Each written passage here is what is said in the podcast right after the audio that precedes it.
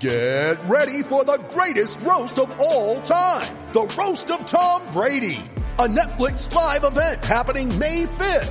Hosted by Kevin Hart. The seven-time world champion gets his cleats held to the fire by famous friends and frenemies on an unforgettable night where everything is fair game.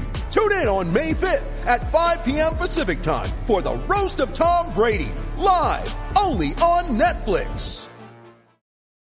You ready? Showtime. On May 3rd, summer starts with The Fall Guy. Let's do it later. Let's drink a spicy margarita. Make some bad decisions. Yes. Audiences are falling in love with the most entertaining film of the year. Fall guy. Fall Guy. Fall guy. That's what the poster said. See Ryan Gosling and Emily Blunt in the movie critics say exists to make you happy. Trying to make it out? Nope. Because I don't either. It's not what I'm into right now. What are you into? Talking. Yeah. The Fall Guy. Only in theaters May 3rd. Rated PG-13. Another week of the NFL season means another shot at winning big at DraftKings Sportsbook, an official sports betting partner of the NFL. New customers can bet just $1 on any NFL game and win $100 in free bets if either team scores a point. The last 0 0 tie in the NFL was in 1943, so I'd say that's a no brainer. If a sportsbook isn't available in your state yet, DraftKings won't leave you empty handed.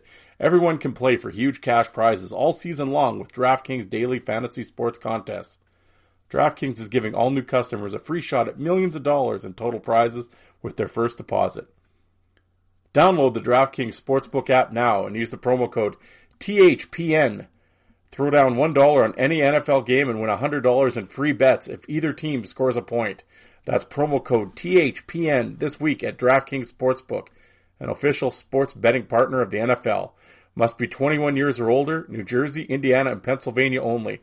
New customers only. Minimum $5 deposit and a $1 wager required. One per customer. Restrictions apply. See DraftKings.com slash sportsbook for details. Gambling problem? Call 1-800-GAMBLER. Want to go, pretty boy?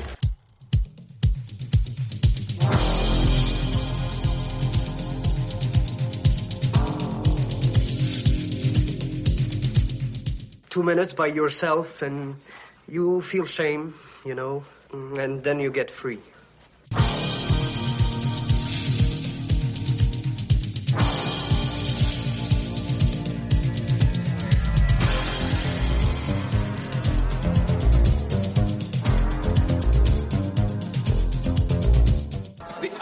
Thing better than a glass of beer is tea with Miss McGill.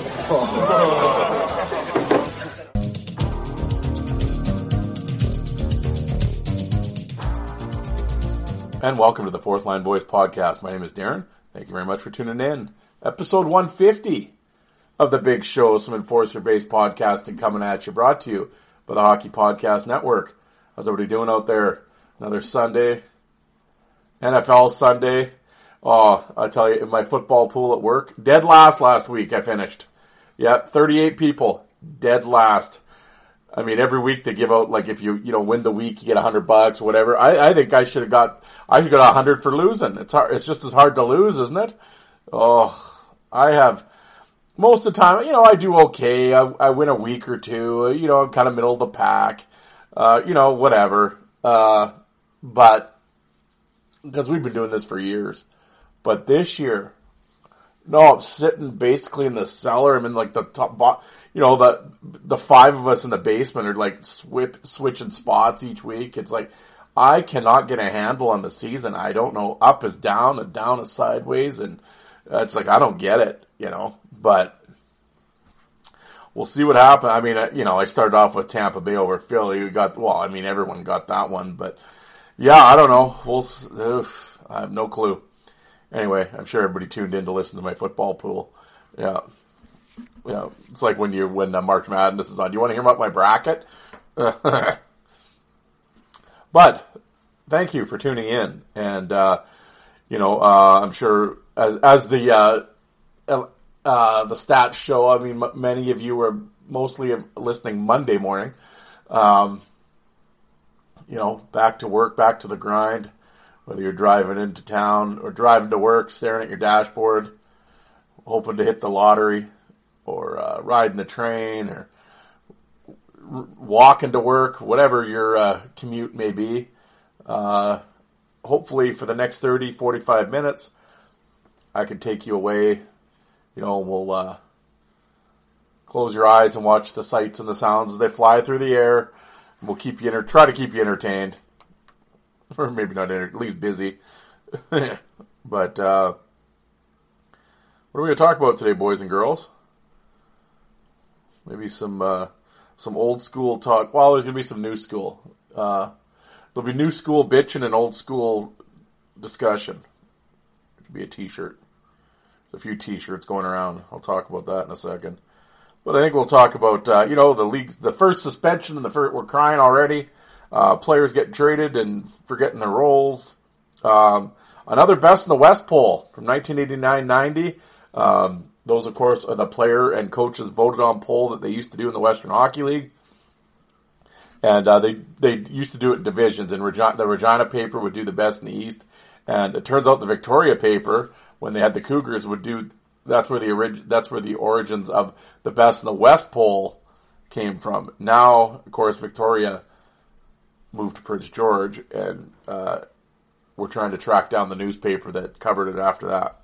But anyway, and then also, um, which is sort of becoming a very popular uh, segment on the Sunday shows, is the myth versus reality portion of the show. And uh, of course, last Sunday the topic was Troy Crowder, and uh, whew, a lot of heat. That got, that got a lot of heat. Uh, yeah, so uh, today this this today's topic will be uh, it'll be interesting. Little um, it is the I was going to say mythical, but it did happen, so I guess it's that a myth. Classy will yawn on the air. Uh, it's early Saturday morning when I'm recording this. Actually, didn't work today. I don't know what to do with myself. Um, I guess it'd be the famous playoff fight that has gone down in lore. It's become basically David versus Goliath, part two. Um, the Wendell Clark Marty McSorley playoff battle, and uh, we'll dissect that. We'll get to the truth, folks. That's what we do here, and uh, spit facts. Because I'll, I will say this, and and I'm completely, and hopefully at this point, if you're a regular listener, you know this about me, and if you're new here, well, you're going to learn uh, quickly that there are no favorites on this show. Um, like I don't have a favorite team or a favorite what I don't give a shit. It's all I'm is I am strictly a very neutral observer. And if a guy that I I like, which is going to come up here, does some stupid shit, I'll say he does some stupid shit. So I can't always pick on people I don't like and have play favorites. So we won't do that around here. You'll get the straight scoop, the honest, uh, honest, honesty here at the show, or at least how I see it anyway. But because yeah, I don't I, again, and it's true. I don't have a favorite team. I don't have like well today. I don't. I barely even watch today's sports. I give a shit about it. But um, no, I don't have a favorite team. I don't have a favorite player. Whatever. So this is all just. I look at an incident and break it down and uh, and same with these myths and whatever. And um, yeah, like I said last week, I mean, I took a lot of heat with the Troy Crowder thing. I don't have anything against Troy Crowder. That's just how I see it. Now, apparently, others didn't see it that way, and that's cool. We had a we're having discussions about it. It's all good. Um, but yeah, and I said at the start, it's, this isn't some indictment of Troy Crowder and fuck that guy or anything. Like, no, I don't have anything against him. Um, yeah, no, that's just how I that's how I saw the situation, and uh, and you got my opinion on it for what that's worth and whatever, and just like everything else it's going to talk about on this episode. So, anyway, that disclaimer out of the way. Um, well, first we'll start with um, uh, we'll get the sponsor, we'll get the guys that pay the bills, pay me, pay me to talk to you. I know. Can you believe someone actually does that? Don't here. Don't say anything though. We'll we'll keep the con alive here. Hopefully they don't realize for at least hope until after Christmas, then they realize what's going on. No, in all seriousness, uh, member of the Hockey Podcast Network. There's over 55 shows on the network. Um, all the NHL teams are represented, so whatever team you're a fan of, there's a show for you. Uh, of course, they're you know with the season starting and they're all the shows are rolling, and uh, you'll find, uh, like I said, whatever team you're a fan of, um, there's probably a show or two or three. Um, I know on the network there's um, there's a couple teams that have multiple shows, so yeah, check those out. For my uh, off network friends, of course, we got uh, uh, down in Florida there, part time Oli. You know, I don't know. He might release an episode at some point before Christmas, I bet.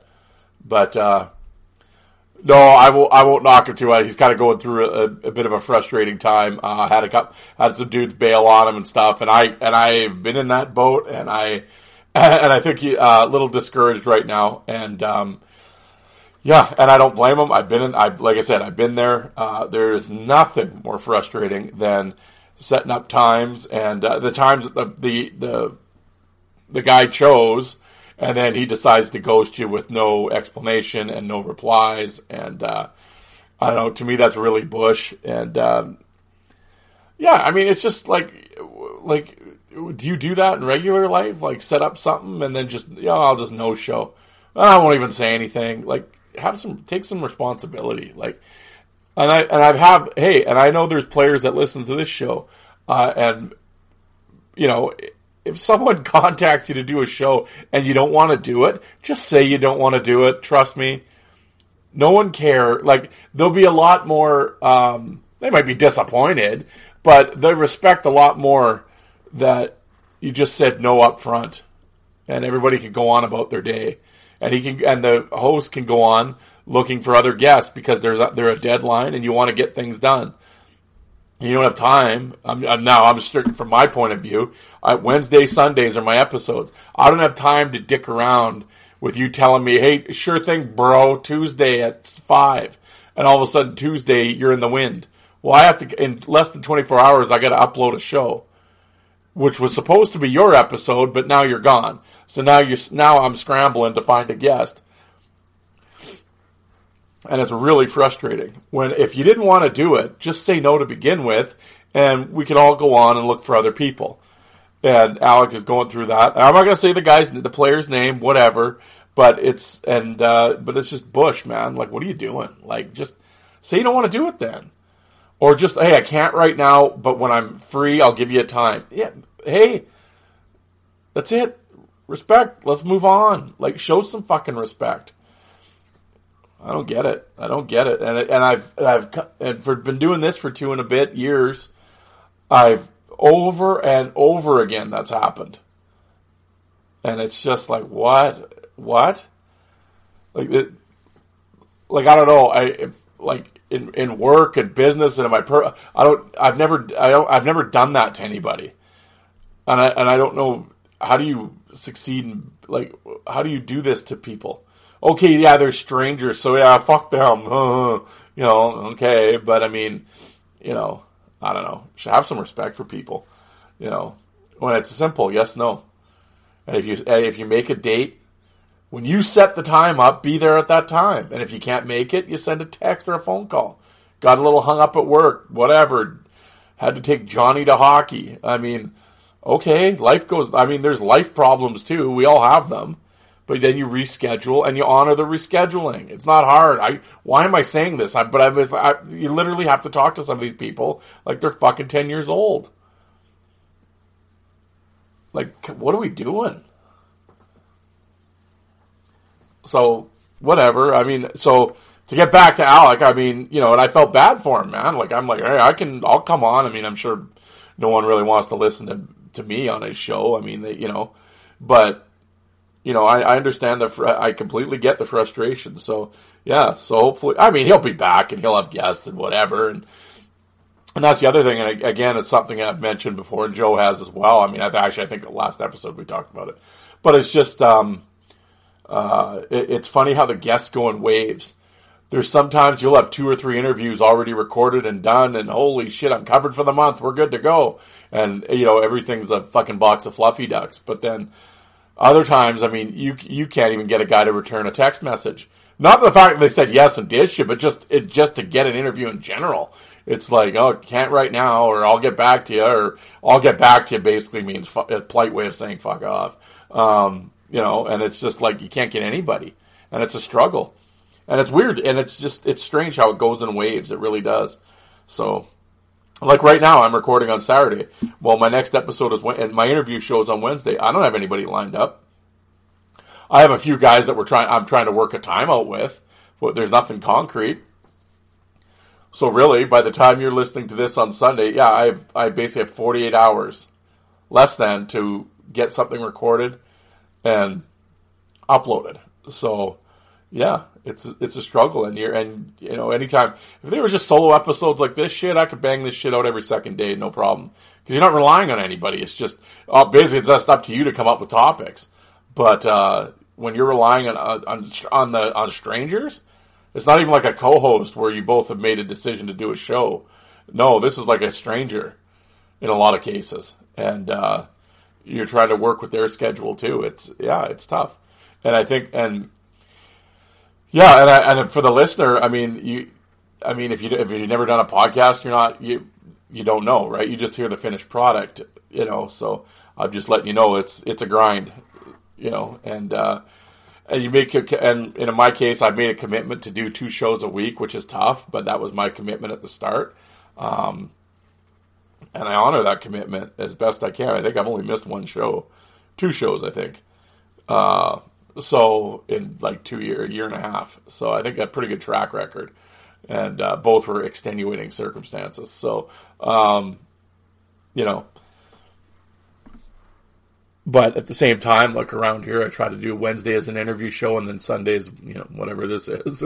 but uh, yeah, so I do my best. And there's been a, a bunch of Wednesdays it's just been me again, and because something happened or what have you. So, but I always try to bring out an episode. But it is frustrating when you want to when you want to because I think the, as, as listeners, I think um, there's a certain level of expectation that's come that there's going to be an interview on Wednesday. I mean, with someone. You know, I'm not saying it always has to be players, but an interview. And, uh, you know, I try. I I'm trying, guys. I'm really trying. But uh, we'll see what happens. But uh, uh yes, with Alec, uh, I understand, and he's uh, and he's and he's pissed about it, and I don't blame him. And it can get real. You start to wonder, like, what am I doing this for? And yeah, I get it. I get it, man. But in the meantime, if he doesn't have a show, you should check out his back catalog if you haven't, because his back catalog is awesome. Uh, Lois, Yablonski, Rob Ray, um, you know, Jason Bone, Sean Pete, on and on. Uh, great guests, and uh, definitely Alec does a great job. Check out his show, Five for Fighting podcast, and uh, yeah. Also, he was the creator of the Enforcer Appreciation Group on Facebook. It's got over twelve thousand members. If you're on Facebook, sign up. Um, lots of video sharing, pictures, stories, that type of thing. It's, it's as close as the old, as close to the old message boards as you're going to get. Um, for the for the old timers listed, the old fried chicken days and uh, hockeyfights.com before they screwed that site up. Um, yeah, with the old message boards and what have you. So, um, it, so yeah, definitely check out the group. But uh, speaking of old best board, and everything else, yes, the past episode uh, on Wednesday, and of course this show that I always talk about, Jolt and Joe Lazito. Give the Lazito. It wasn't give it. We got the Lazito. Sorry about that, folks. Phone call. I'm mogling over here. Whose baby is that? What's your angle? I'll buy that.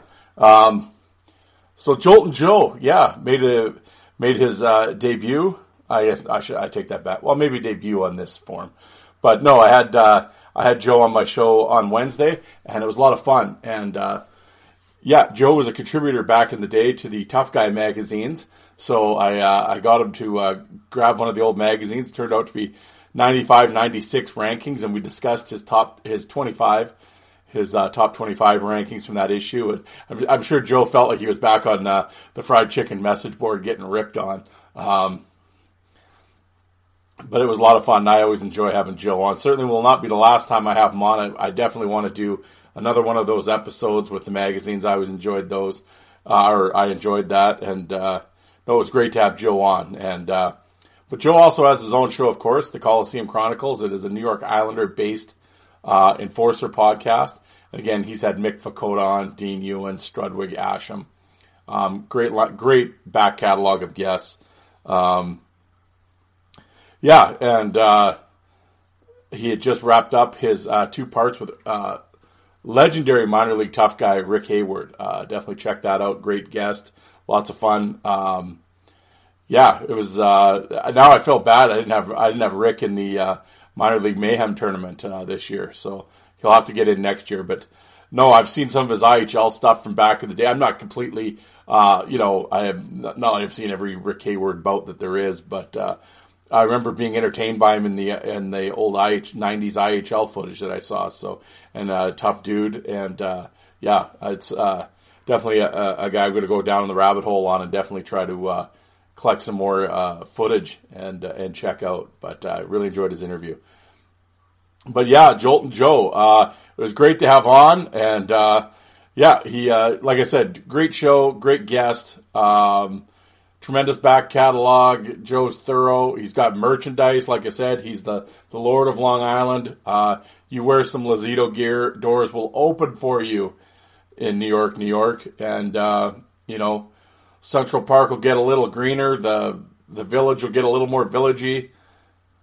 I don't even know what I'm saying at this point, but get some merchandise. Like we always say, uh, Christmas is around the corner. You can get uh, you could get order some Joe's balls. Um, you know, hang those on your tree. His Yule logs. Uh, you know, so all that fun stuff. But well, actually, and if you're looking to get Joe something, probably a new uh, new dining room table. I mean, his uh, you know his Buffalo Bills keep winning and they keep jumping through furniture. So right now, I mean, they're eating uh, they're eating the big ziti off the floor right now, sitting on the floor. They got no tables. So uh, yeah, if anybody wants to pick up Joe something, maybe we could all you know put in a couple bucks for an IKEA gift card or something. But uh, yeah, his Bills keep doing it. Although I, it's good if it was his ride. If the Riders had to win to break tables, Joe, you'd have a lot of tables the way they're going. I should have bet you. How about the Stamps pitching a two win two two and zero against them this year? So there's a lot of watermelon watermelon smashing and table smashing going on at the Lazito house right now. So, but yes, Coliseum Chronicles, Joe Lazito, great guest, great show. Check it out. But uh, yes. Oh, and if you happen to be on YouTube, uh, check out the Fourth Line Voice on YouTube. Over 2,500 videos. All the videos are sorted. Whatever league you're looking for, just type in NHL, AHL, WHL, what have you. It'll come up. Just uploaded. Uh, was it about six fights the other night? A couple Serge Roberge fights. Um, uh, uh, Frank Littlejohn fight, some Jason Bone stuff uh, from the United League, from the BC Icemen days. Um, yeah, give it, give it, give it a look. See. Also, Fourth Line Voice on Twitter as well as on Facebook if you are so inclined. But uh, let's get into the show. Um, well, first and foremost, so Capitals and Rangers last year, everybody knows what happened. Wilson throws Panarin around, and oh, it's at the end of the season, and everybody's up in arms that the Rangers need to do something. The next game back, of course, was it Brendan Smith? Someone valiant, valiant, valiantly tried to fight Tom Wilson to no avail. So it's oh, we're going to make a trade. All right, and they managed to go out and get the toughest, arguably the toughest guy in the league, in Ryan Reaves, and oh, and he's going to straighten shit out. Unfortunately, Reaves kind of got hurt in the preseason a little bit, but but fortunately, it wasn't serious, and he was back for opening night against Washington. Oh, holy shit! Here we go, and everybody's licking their licking their chops and oh, oh, this is gonna be goddamn Alberta, Calgary, or Calgary and Edmonton in '85. You know, oh, this is gonna be rivalry night, and this is gonna be outstanding, and Wilson's gonna get it, and on and on, and read blah blah blah, and it's five. The final is five one for Washington. Nothing happens, and you could hear a mouse piss on cotton the whole night. So. Great statement there, Revo. What are we doing? And I, again, this goes back to what I was saying at the start of the show. I like Ryan Reaves, but fuck, man. They trade for you to do this shit. And I'm not saying, oh, you should have jumped in the bench and, you know, whatever. I get that it's not 1985 anymore. I get it. So for those, those sitting there like, what is he supposed to do? Well, something. First of all, just grab a motherfucker. Well, that who's the coach? Why wouldn't you put him out? Somebody said that did him and Wilson even see the ice together? Like, I mean, I get like I where was the game anyway? Whatever. Like I get last change and all that, but I mean, holy shit! Why would you not get him out there against Wilson? Really? And then of course there's video of Reaves and Ovi at the at the face off, and oh they're they're just having a gay old time. chatting away and whatever. It's like, really, Reaves? Why would you not rough up their star player just like they roughed up yours? Like, uh, like that's how far gone hockey is. How do you? And I'm, I'm laughing at some of these fucking Capital fans. Oh yeah, he knows not to mess with Ovi. Again, this fucking delusion that Ovechkin's tough. Oh, uh, you know what? Like he's a great player and everything. Obviously, Hall of Fame player, arguably the greatest goal scorer. But Ovechkin's a bitch. He's a bitch. Like I, I think he has the same amount of career fights as Gretzky does. For all his running around and hitting and his bullshit cheap shot shit, never answers the bell. He's a bitch. And before anybody, oh, he knocked out that one guy last year. Oh, it was some 18 year old Russian kid that had ne- that had literally never been in a fight in his life. Oh, good job, Ovi. You really took a round out of him. Oh, okay. All of a sudden that, that lays claim to Ovi's the baddest dude in the league. Like, he's a bitch. But how does Reaves not, like, rough him up? Take a couple, it's the first game of the year against your apparent arch rivals. Take a couple penalties, slapping people around. Make a statement that the Rangers aren't going to take it anymore. Grab Wilson, even if he doesn't want to fight. It's the visual of it give him a few fucking shots and he'll go down and turtle, or he fights you, which is the which is the goal to begin with. Or you smack him a couple times and he goes down. Well, the visual is he's a bitch then, and you stand over top of him and parade around like the peacock and take the piss out of him. No, nothing. Oh, you threw a few hits and did some talking, but nothing. Well, you know, like, you, don't worry. Oh, well, he would have got suspended. He would have got one or two. Ga- Who gives a shit? One or two games. Oh, what? Oh, he misses the game against Carolina. You know, like, like all of a sudden is that like, oh, Reaves is out of the lineup. Well, fuck, there goes the power play. Like, no, that's what you're there for. Make a statement. Like all this shit on and on. I just laugh reading these bad. Oh, tough hockey's back and oh fuck, you get fucking delusional. Tough hockey. These guys don't know how to play tough hockey. They don't know how. Oh, and if it's not man up, oh, we have to have the code and the respect and, you know, there's gonna be honor and all this fucking bullshit. You're playing for the fucking logo. Fuck's uh, the honor. Fuck, oh what, so a bunch of fucking idiots on a fight message board. Oh, I love the respect. Oh, God. Like, just pathetic. Fucking send a message. It was funny because somebody put a video up, and it was Keith Tkachuk uh, playing with the Jets, and he was playing LA, and he takes Gretzky into the boards. A little bit late, but it wasn't like some vicious hit. He rubbed him out and knocked him down. Of course, Wayne's a buck seventy five, so he goes on his ass. He wasn't hurt or anything, but you know, it was it, and it was a clean hit. It wasn't dirty, and it wasn't super hard, but you know, knocked him down and whatever. It was, it was, I, I think it was the same shift. I think somebody yelled change, and here comes Marty. McSorley goes right over to Tkachuk, and just fucking, they, he hits them, they run into each other, they have a collision, and then Marty glove punches them. Like it wasn't some Mike Tyson nice shot, but it was a message to Tkachuk that enough fucking around. See, now today's guy, oh, they'd go over and instead of hitting Tkachuk, they'd find the other tough guy, and so it'd be respectful. Like this is how fucking diluted everything is. It's just pathetic. And that's the thing. Without the enfor, there is no enfor, there, there is no enforcer anymore. Like, there isn't. And these guys now don't know how to do it. And it's whether the league has handcuffed them or not. They don't know how to perform the role. These idiot fans yelling the code, they don't fucking, you know, they don't know whether to, when it comes to that shit, fuck, when it comes to that shit, are you serious? They don't know whether to wind their ass or scratch their watch. Like, they don't know.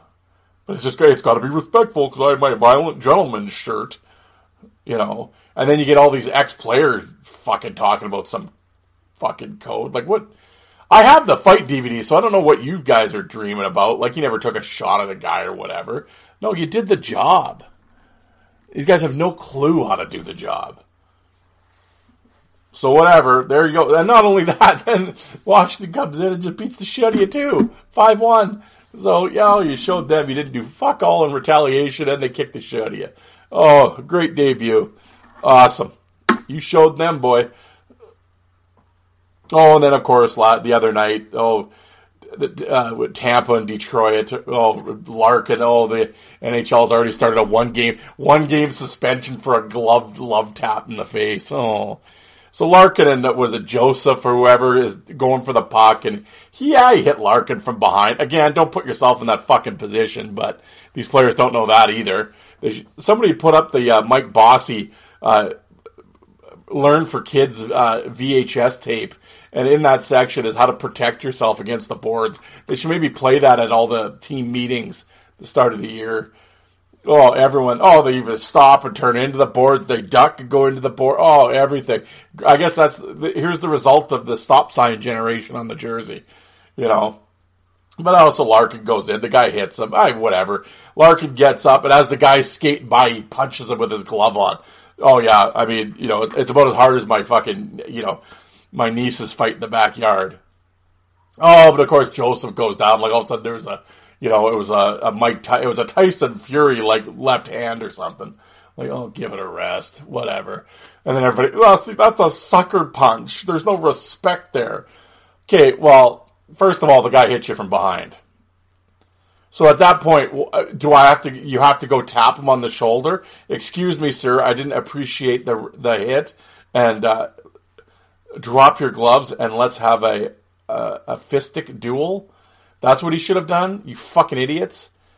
He hit you from behind. Now, whether you put yourself in that position or not, eh, whatever. It's a fast game. He hit you from behind. First of all, the Joseph, the dude, the guy that got punched, he knows it's coming. He he's been around. He's a big boy. He's been around the game long enough. As pathetic as this version of it is, he's been around long enough to know if he throws that hit, there's going to be some pushback on him. And oh, look, the guy I hit's getting up. Do you think he might do something to me? So I, I, I laugh at all these people. They talk about these. Play- oh, he didn't even see it come. Like all of a sudden, it's this fucking babe in the woods routine. Oh, he didn't even know. No, see, you didn't know because you've never fucking played a sport in your life and you're sitting on your couch eating Doritos. You might not have. Oh, I can't believe he did it. Well, no. Uh, Anyone's been around knows he was gonna. Well, you'd hope he would do it. Shit, you just got hit from behind. And the guy who did the hit should know it's coming. So, oh, sucker punch. And then the one guy on the Twitter it was, very reminiscent of the Bertuzzi thing with the sucker punch. What do you, what, what do you, and then, oh, I suppose you condone Chris Simon hitting a Hollweg with a stick because he was running around. Okay, what do these three incidents have? There's, they have nothing in common. So I don't know what you're fucking rambling about. And maybe we'll do that myth and reality next week, the Bertuzzi Moore thing. Because, oh, explain this to me. How is it a sucker punch when you tell the guy you're to do it? When in Bertuzzi's case, multiple times. That's taxing the very definition of the word sucker, is it not? So no. Just like Joseph here, like he might not have known Larkin was to punch him with his gloves on. He probably thought he was to grab him for, but he knows something's coming. So enough of the fucking babe in the woods shit. And even then, it's, it's fucking Dylan Larkin. Well, how hard's he gonna hit you? Really? And then the NHL gives, just give him some minor penalties and let's get on with life. Oh, suspension for this, it's suspension for that. Of course, all the Red Wing fans are crying and all this. And it, no, they should have suspended Joseph for 10 games so he'd learn. Oh, yeah. And then some, what fucking loser t-shirt company comes out with a t-shirt that says, uh, what is it? Player safety my ass. Who would wear that shirt and think it's cool? Like, believe me, I saw the pictures and the people talking about it. Those are about the most uncool douchebags I've ever seen. Really, you're gonna? You, know what's? You know what's interesting? As Mike Rupp pointed out last year, do you know who doesn't cry about player safety? The fucking players. It's always these douche fans that, oh, George, that's what happens when you have a goon doing it. You all bitch when the Hall of Famer did it too, so whatever. You're always gonna cry because your favoritist didn't get suspended, or got suspended and the other bad mean team didn't. And it's always those guys. That's because the league looks out for Tampa.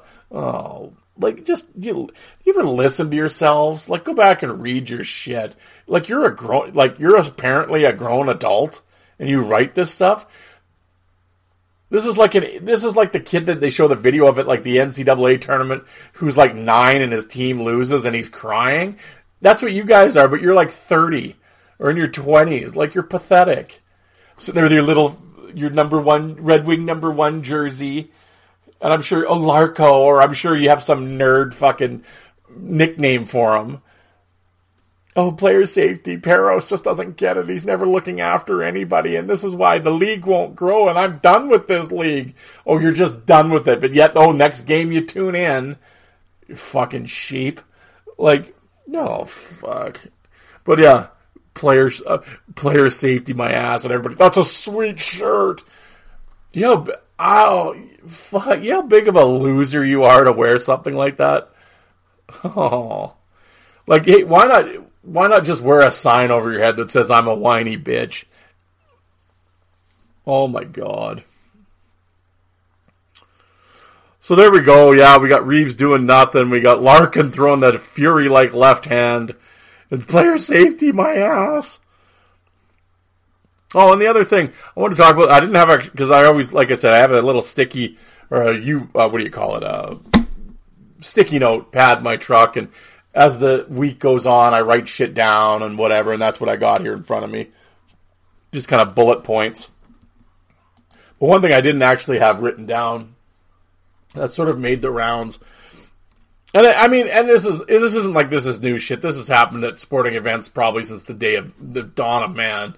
But of course, now there's just phones to record everything.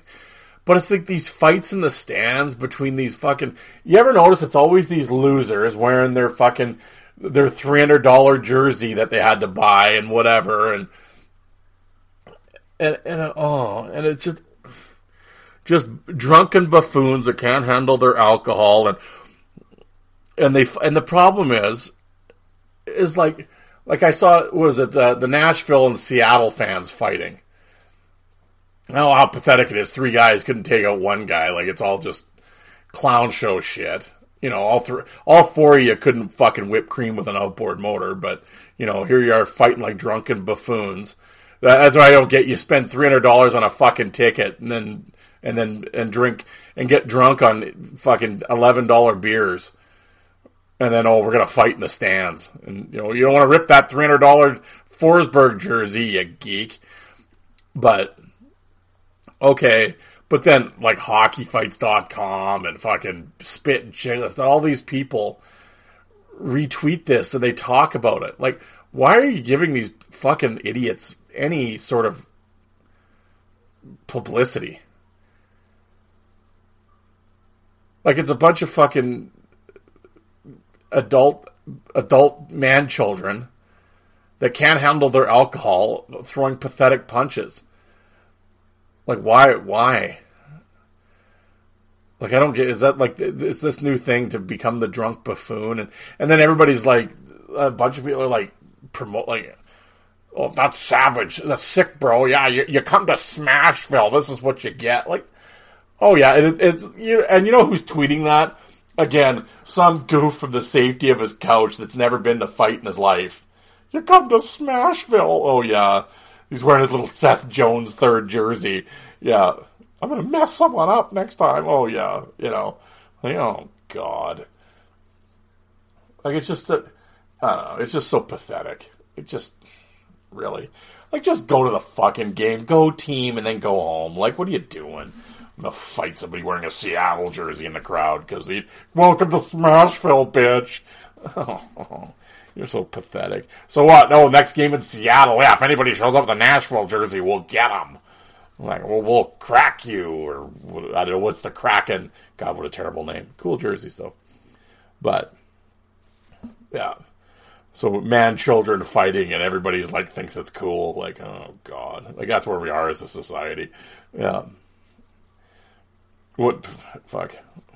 I don't know.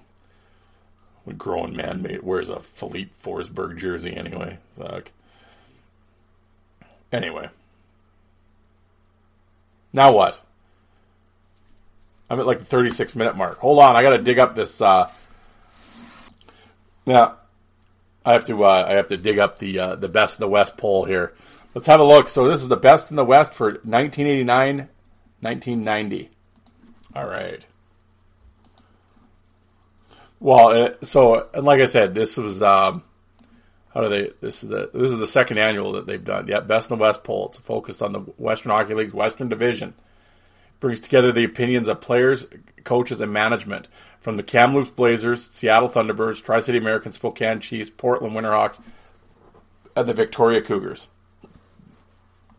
Each club was sent forms and asked to fill out their top four choices in the respective categories, but not to vote for anyone from their organization. This was done to prevent ballot stuffing. So, I've, as I've, I've done a bunch of these, and like I said, this is like the most, um, I guess, honest uh, ranking you're going to get because uh, it's and on well and most um, most knowledge based anyway because you're dealing with the players that actually played against these guys and uh, and the coaches that coached against them. So uh, it's interesting, just kind of as I scroll this. Uh, top 10 all like although arguments can be made against the validity of ranking the top 10 such as categories geared towards more forwards but here we enjoy the statistics so this is like the top 10 players in the western hockey league in 1989-90 as voted on by the players um, number one was well, actually by quite a few with 260 len barrie of kamloops then glen goodall travis green stu barnes then peter nedved uh, darryl sydor so there you go that's pretty pretty solid right there. It's interesting. The top rookie, um, Nedved was voted the top rookie. He played the one year in Seattle when he defected, and I think he had like sixty some goals, and um, was you know top was it top was he first or second? It was Owen Nolan. That was that huge draft year, the 90 90. Remember the old 90 91 scorecards, right? You're you're trying to think. So Nolan was number one, then Nedved, number three was Mike Ricci, four was Primeau, Five was Sydor, I think, or was it Jagr? Jagr was in there, and then like Brodeur and Brad May, and I mean, it was such a it was such a draft that year. But uh, anyway, top rookie Nedved, number two uh, Scott Niedermayer, number three Brent Bilodeau, number four Scott Levins, number five Bill Lindsay. So um, yeah, I would say that is a very solid uh, rookie crop that, of course, went on to play all play in the NHL. So um, although uh, maybe Bilodeau didn't, but Bilodeau had a very solid minor league career. That's interesting. I think, well, again, was he probably taken by Montreal? I think so. Yeah, they always took these like big West tough Western kids and then just like ditched them. I, I never, I don't get it. But anyway, on to the fighters. Here we go. Toughest player. This category was closely contested with no one team dominating, dominating by the selection of its players. Okay, here we go. Number one the as voted on by the players and management in 1989-90 in the Western Hockey League Western Division from the Kamloops Blazers, the Cruise missile himself, Paul Kruse, was number one. Number two was the Chief Darcy Simon in Seattle. Number three, Trevor Buchanan in Victoria. Number four, the Viking from Tri Cities, Greg Spenrath. Oh, number five, Topper, Kerry Toporowski. Of course, the following season was his Topper played two years in the Western League. This was this was kind of his rookie year. The following year is when he had the 505 penalty minutes. But so number five was Topper. Number six, Steve Jiggs at Tri Cities. Seven was Rob Sumner in Victoria. Number eight, Joey Mittelstadt from Kamloops. Number nine, Mark Cipriano from Victoria. Uh, and then number ten, former Joe, former guest on Joe Lazito's show, Barry Dreger from Spokane. And there we go. There, there are your top top ten as voted on by the players, toughest boys in the Western Hockey League and Western Division in 1989-90. So there you go. There's your best in the West poll for you folks. I love those polls. I love going back. I'm so happy Jay found those. Um, yeah, it's interesting. It's just like it's the time capsule, right? Um, speaking of which, this is something I want to throw at you guys. Um, I have some listeners that are, are, very interactive and send me a lot of stuff or like a lot of feedback and that type of thing. So I'm going to lay this guy, this one on you. Um, always trying to do something different in terms of like, yeah, you still do interviews and what have you, but uh, you know, the, with the five toughest series, I like how it was kind of my way of getting the guys back on and it's a shorter version to have them on, but do their five toughest opponents. You know, just recently had Chris McAllister on to do that.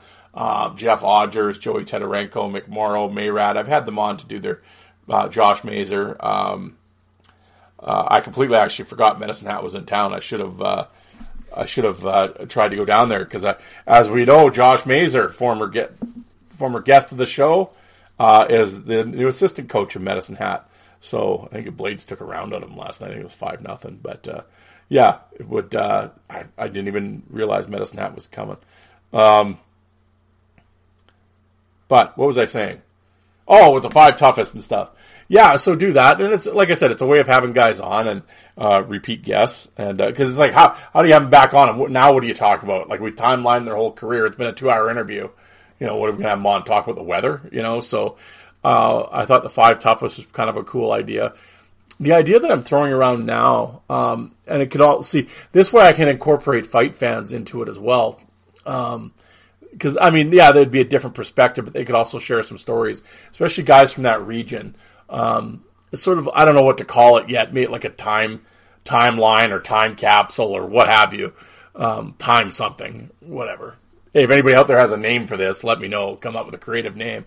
Um, and basically, it's just when you take a season, like say, okay, here we'll take, uh, yeah, we'll take the Western Hockey League from 1989-90 and we'll get a former like person that was around the league at that time or a player that played in the league at that time and uh, and we'll basically just not only talk about their team, but talk about the opposition. We'll talk about playing against Peter Nedved and what that was like in 60 gold. What was it like to play against Paul Kruse, you know, or Brent Bilodeau, and and and just but that year, not like oh down the line in Johnstown. Like no, just that. We'll just keep it to that year, and it'll just be like a timepiece.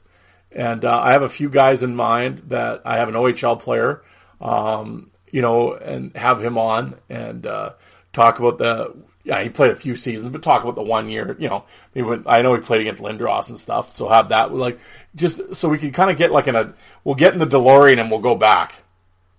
And it'll be like, okay, what was it like at whatever, 17 to play against uh, Eric Lindros, who at that point was like the phenom and the next one and all the hype and all that shit. What was it like to play against him? And then also that, but then, you know, we'll go on to the other teams and this guy was a tough guy and this guy, was it like going into that barn versus that guy? I don't know. It's an idea that I've kind of been spitballing around, and I think that'd be fun. And then, of course, I talked to to Jay out in Iowa, and, you know, big UHL guy. Hey, there's another one, UHL Legends on Facebook. He puts up his pictures that he took from the uh, at the time at the Quad City games and stuff, and uh, definitely check that. He's got lots of great pictures. And if and if you see someone from that, or you don't see someone from that time period that played, ask him. He probably got pictures of him. But um, but yeah, he's a big UHL guy. So maybe go back to whatever 2000, 2001, and as a fan, we'll just talk about because he had season tickets or whatever. What was it like when these guys came to town, and what happened? Or was there any incidents? And what was the what was the buzz like, and that type of thing. I don't know. It's just something different. Um, you know, maybe I'll do a couple and they'll suck and no one will listen and we'll move on. But I don't know. I'm just trying to just try new stuff, just different things. Um, more so, and again, this goes back to what I was talking about before when you can't get a guest on. Like you can't get a new guest on to talk about their show, but I could, I could always get Jay on to talk about the Quad City team from 01.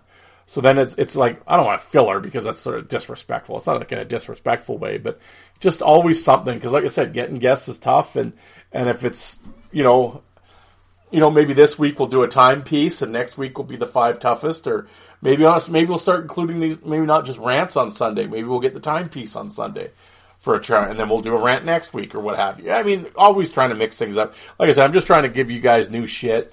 Um, you know, always got to try to be new stuff, and like I said, to try to shake off the the the boredom, not boredom, um, complacency, you know, and uh, it's just something I'm throwing around. Like I said, I don't have anything. I haven't done anything with anybody or anything concrete. I mentioned it to Jay yesterday. He thought the idea was pretty cool. I want to run it by you guys. You guys listening out there, send me some. If you're on social media, send me a private message. Just let me know. Hey, I think that idea sucks. I think it'd be good. Hey, you should do this. Or I could come on. We could talk about the 95 Cleveland Lumberjack. You know, I was season ticket holder, you know, or whatever, you know. Um, yeah. I know there's a certain dude in Fort Wayne that's listening right now that I'd like to get on for this. This would be cool. Here's your chance, man. You know, but, uh, you know, old Scotty Too Hottie out there. But, um, no, and I, I don't know. I, I don't know. Wouldn't it be? I think it'd be kind of cool. But uh, yeah. Anyway, that's, that's just something I'm thinking about. We'll see as the as the days and weeks and months drone on here. So can't all be interviews, right? Try something different. Like I said, if it sucks and no one's interested, you know, it's not like oh we, we're married. I'm married to the idea, but I'd like to do a couple. I think they'd be kind of interesting. Um, again, I but then at the same time, I haven't really researched these. So I mean, maybe you'd kind of do it, and oh, this is kind of boring, you know. So I don't know. We'll see. We'll see. But uh, well, back to to the final um, the final topic, of course, the the myth versus reality portion of the show. And as I said, uh, today's topic will be the famous playoff fight between Marty McSorley and Wendell Clark, um, which has been built up. And, it, and it's funny, uh, even now. Well, I remember what was ninety? What was it? Ninety three. So I mean, even the even the internet wasn't around then. But by the time it hit, you know, 98, 99, 2000. So that you know, the fight's six, seven, eight years old. Um, it had already kind of been built up. Well, add you know, twenty more years to that, and uh, you know, it, you know, thirty year old fight. Uh, and when it's discussed now on Facebook, it's like I said, it was. Uh, you'd think it was the greatest hockey fight of all time, and it was David versus Goliath, the rematch, and um, and, and all that. And um, I, I, I will say, uh, Leaf fans have clinged to that fight for decades. Um, hey, and again, I'm I'm impartial as it gets because I'm a huge fan of both guys. Hey, Wendell Sasboy, I mean, come on, you know, I'm one of my favorite all time players, and and Marty, one of my all time favorite tough guys, and uh, so I don't have any. I'm not for or against them, either of them, um, you know, and uh, so this is just as I see it as a as a dude sitting on the fence in the middle, and uh, you know, I have even when that fight happened. Um, I, I, again, I was watching it with Leaf fans, and uh, you know they all jumped up and down and yelled and screamed that Wendell kicked his ass, and I was like, well, not really, but um, okay. Well, fast forward thirty years later, Leaf fans are still jumping up and down over that fight. Um, so let's dissect it. Of course, um, hit YouTube as I'm talking here and Clark McSorley, it'll be the first thing that comes up. And of course, I mean, I know everyone listening has seen the fight a hundred times. Um, go back and refresh again. And, you know, it's 15 seconds to hit, hit refresh. And, uh, and maybe if it's been that long, maybe if it's been decades since you've watched it, um, go watch it with older eyes and, uh, and see what you say. And, uh, you know, and impartial as well. Um, again, it's sort of, the main thing is, is just like as I brought up in the Crowder fight, it's the theater of it, the visual. I've always said it. I mean, every. I mean, I know we're picking at nits here, and, and overall, this, this, shit doesn't matter. But just as fight fans, we're going to talk like fight fans do, right? In the grand scheme of things, do I give a shit? Whoever thinks whoever won, I don't care. But you know, and if you oh Wendell won, I'm not going to go on some you know 72 tweet back and forth with you debating who won the fight. I don't care. But someone brought this up as a topic, um, and I think I mentioned it in the Crowder one, but it had been in my head for a bit. Um, so let's talk about it. Um, all right. Again, I went back to YouTube. I watched this fight probably about five times yesterday. Um, actually, I was going to try to record this episode yesterday, but man, I couldn't get it out. But uh, couldn't spit words out. But um, I went back and watched the fight again. It's been years since I've seen it, but um, yeah, it was it, again. It was pretty much how I, you know, I broke it down the first few times I watched it, and when we used to have the debates on the on the forums, it was exactly as I remembered. Um, again, I watched it again with, you know, eyes that were twenty years older. Uh, didn't have to wear my glasses. I don't have to wear those when I'm driving at night. Um, but um, yeah, I mean, again, the theater of it playoffs. Um, Marty throws the big hit on Gilmore. Um, Wendell comes in, lands the well. Actually, Marty lands the first couple, and then Wendell fires back with like four straight ones, and just like solid lands them straight on, and and Marty just fucking takes them like the Terminator and keeps coming. I think at that point Wendell was like, "Oh shit," you know, uh, because after that it's all McSorley. Like Marty swings him around and and and beats on him for the rest of the time. And uh, again, not severe beating, but he you know knocked Wendell's helmet off. He lands some good shots. Actually, lands a really good uppercut while they separate. While they pull away from each other. Not when the refs were in there, but they kind of like they're really in tight, and it's kind of the the side noogie shots, back of the head shots. But when he kind of Marty kind of can get separate right, you sort of see daylight between the guy. and Marty brings an uppercut, lands a solid one. Now, everyone has their way of uh, judging fight. I'm talking from a neutral observer stance of judging fights. Some people are big like punch count people, like it's box CompuWare boxing. Um, other people are about damage. Um, you know, other people it's whatever team they cheer for. You know, so however you, it's a tale of kind of two two ways of looking at it, right? If you're a damage guy, well then Wendell won. Um, actually, there's three ways of sort of looking at it. Two, if you're a punch guy, it was all Marty, easily. Um, if you're well, if you're about who controlled the fight, who looked more dominant, Marty. And if you know, and and and if you're yeah, like you say, if you're the punch guy, you're Mar- it's Marty. Or if you're the theater, the visual is what I'm trying to say. Sorry, I'm talking over myself here. Um, if you're and if it's the visual thing, it's it's Wendell. Um, so I think much too much has been made of the Marty bleeding, and of course when he's going off, he puts his hand over the camera or whatever because Marty knew understood the theater of it as well, and um, yeah, and that give but those actions right there gave credence to Marty got his ass kicked, and if you want to say that, that's fine. But did he? No. No, in fact, uh, well, I wouldn't say he kicked Wendell's ass because Wendell was fine too, but uh, Marty outpunched him, took his best shots, kept coming, and and basically sort of and controlled the rest of the fight. Um, so on that sense, if you want to just a one on one, who won the fight? Marty won the fight. Um, again, it wasn't like oh, and it's da- well, Darren, you said when Parker and McLaren fought, and it's all damage. Well, McLaren missed weeks and weeks of the of the season after that fight. Marty didn't miss a game or anything. He it was just stitches. It's just a cut. You know, it wasn't like facial injuries or big huge damage. It was a cut. That's it. You know, so I, I, damage with air quotes. Yeah, getting cut in the fight with stitches and stuff. I'm, you know, when I say damage, I'm talking like orbital bone breakage or noses or you know, shit that'll put you out for a little while. You know, concussion. That's damage and I cut over the eyebrow, or I think what was Marty's? It was I think it was under his eye. Um, isn't fucking damage. Well, I guess it's damage, but I mean, yeah, you know. So, and again, I'm not saying I'm trying to say this because oh, you're I'm more of a Marty guy. Like, no, I'm just saying it's just stitches. So visually, I get it. I get what people say it, but uh, overall, it's like if you got to pick a winner, is Marty. Marty won the fight.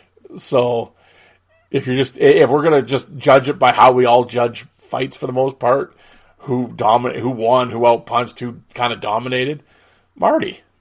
So, but I will say I've I did actually learn something from watching those clips yesterday, or not learn, but just sort of noticed um, that Marty actually was the one that landed the shots first. I I thought Wendell the the first like kind of four shots right in a row. I thought those were the first those are the the the firing of the the opening the opening bout. Uh, but no, actually, Marty was the one that landed the first couple shots. Um, so, um, yeah, so that was again. You go back with with fresh eyes. Um, but yeah, no, he took the shots from Wendell, kept coming, and uh, and Wendell fizzled out at that point. Again, it was at the end of his shift and what have you. So I mean, obviously he was gassed, but uh, you know the one thing that never gets mentioned, and I mean the, Leaf fans listening will hit the roof, but um, and again a great player and everything and and all that, but I, like, Gilmore was kind of a bitch, like. Uh, like yeah, Marty hit him up high and stuff, but he's lying there and he's looking over at the fight. These old the trainers there, and like, there's nothing wrong with him. And then he's up challenging the band. Like, what's he gonna do? Like Gilmore never fought.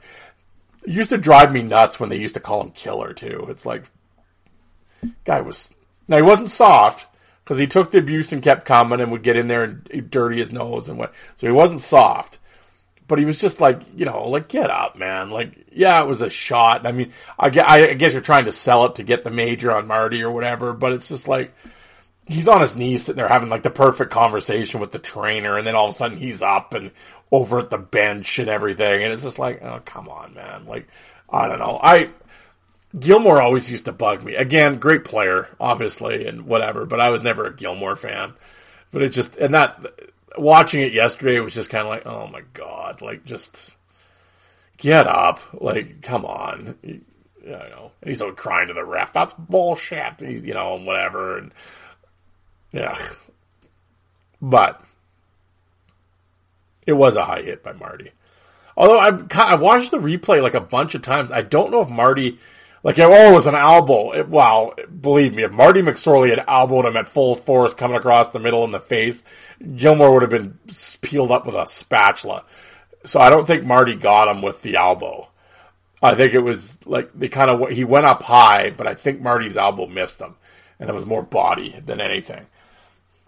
If anything, he might have got the wind knocked out of him, but he didn't elbow him because if he had elbowed him at that speed, he would have been out.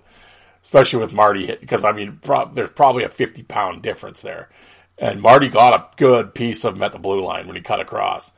And, uh, but I don't think he, I think he was, I mean, he's probably trying to elbow him, but I don't think his elbow connected. Or like, it was a grazing off the helmet shot because his helmet does go up and, uh, you know, but it wasn't a full on right in the face out because I was, re- of course, go read the comments of the fight video. Oh God, you know, can imagine if that hit was thrown now? Holy, they get mad over clean hits. Shit, could you imagine that hit? Oh my God.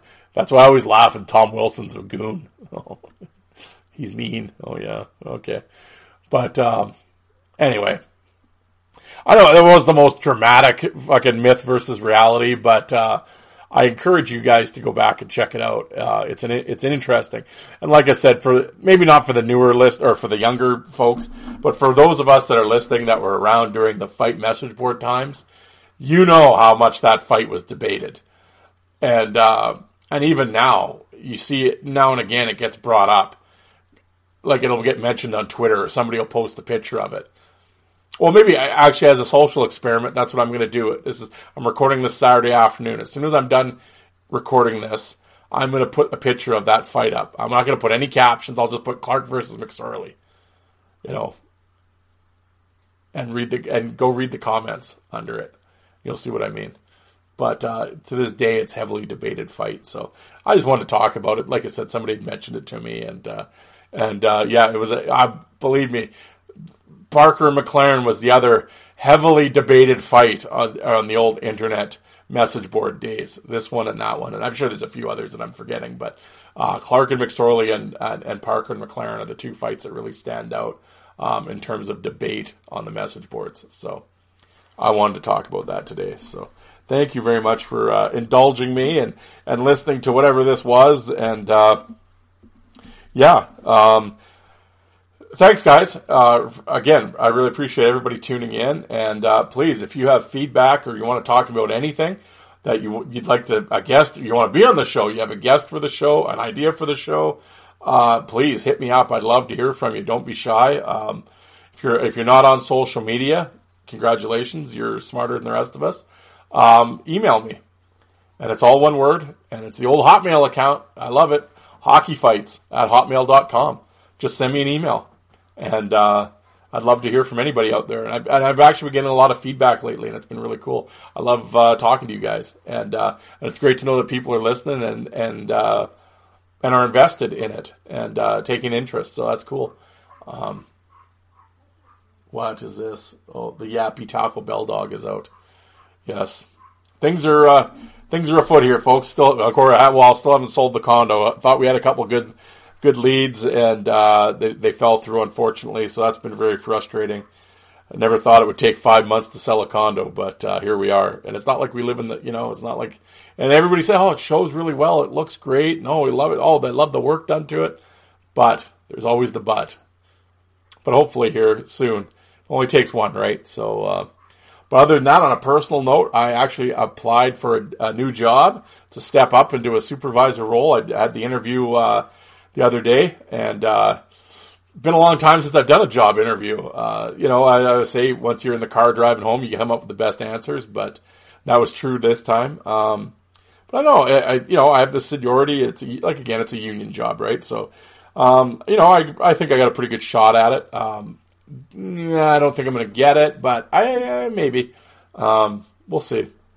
But it was interesting, and it'd be, um, you know, it's it's sort of in the same department. It's just it's sort of just a step up, a little more responsibility, a little more money, um, and so just time for a change. Kind of try to get out of the physical labor thing, and I don't want to say, oh, get a, you know, a, a, well, it is an office job really, but you're still out and about. You're sort of whatever, but um, there's no uh, physical lifting, and uh, you know, I said after uh, 18 years, well, more than that, but in this last job in particular, basically 14 years of sort of repetitive lifting and everything else. Yeah, the the body's breaking down. So um, the sooner I can get into uh, sort of an office job situation where I don't have to lift shit anymore, the better. So uh, I think that'll help the body a little bit. But uh, everybody listening is like, we don't care. But anyway, I just wanted to kind of just talk about that. That's kind of what's going on in my life. But uh, in terms of if if I got the job, how that would affect the uh, podcast, it really wouldn't. Um, actually, probably.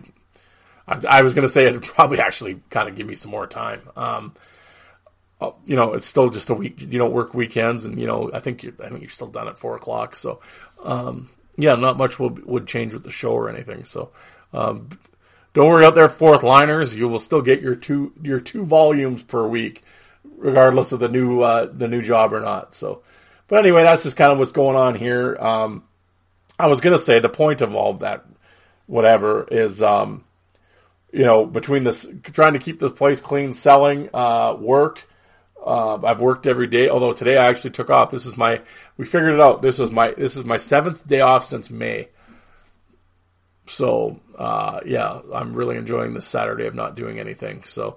Um, I will say uh, to go back to the guests and the interviews and that type of thing. I know recently I had a kind of a run of like three or four shows in a row where it was just solo episodes, and I actually did get a couple. Oh, are you doing interviews anymore? Like, no, I am. Um, but like like I mentioned at the start of the show, it's tough getting guys sometimes. And of course, with you know a lot of these guys have younger children or children that are involved in sports, and of course the hockey season's kicking off, right? So you know they're at the rink every night and what have you. So yeah, tough getting dudes. So um, going forward. Uh, you know, especially if I get the new job, um, there's a learning curve as well. So obviously it's work, and that that takes precedence over uh, a podcast. So uh, unless Isha and them are going to pay me more. Uh, until that day comes, however, work will overtake a podcast. So um, there are some there are some things I need to learn on this job if I get it, and that will be cutting into some time. I'll still try to give you guys as many show, quality shows as I can, but I'm just letting everyone know ahead of time here that there could be some changes um, in terms of uh, just time uh, and that type of thing. But we'll see. We cross that bridge when we get there. Like I said, they, we find out late next week uh, who got the job and what have you. So, uh, in complete honesty, I'm not trying to be the downer guy, but uh, you know, and I always try to be glass half full, but in actuality, I don't think I got it. Uh, there's a candidate there that's sort of been doing the fill-in role, and uh, I think she will probably get it. Um, but who knows? We'll see. Um, but anyway, um, enough of that. Nobody cares. But uh, I'm just sort of, I just want to lay that out for you to kind of let you guys know in the going ahead. Like I said, I always try to be open with you guys, let you know what's going on, and and that's what's happening. So uh, yes, but in the meantime that wraps up another Sunday episode. Thank you very much for tuning in. I always appreciate the feedback and uh, and the show growing, and I see it out there, and I can see the download numbers improving and uh, st- climbing, and and like I said, you guys, you listeners, I've said this a million times. You guys are the are, the, are our advertising vehicle. So tell your friend, retweet it, share it on Facebook. Um, if you have an old, if you talk to a friend that used to like old time hockey, tell them about the show because um, it's listener driven and uh, I rely on you guys to be my advertising. Unfortunately, I, I, really wish I had some vodka to sell you with my name on it, but I don't. So I need you guys to uh, to be my voice out there. And it, and I know a lot of you really pump the show up and pump the tires and spread the word. I I I can't even tell you how grateful I am for that. So um, I always say it's the show for the people, and uh, it's your guys' show. It's the fourth liner show. So um, share it, let a friend know, It's greatly appreciated. But uh, let's get out of here. Sunday, let's go watch some NFL games, and uh, hopefully I can uh, finish, stay out of the basement in the football pool. And uh, all right, guys, I will talk to you all on Wednesday.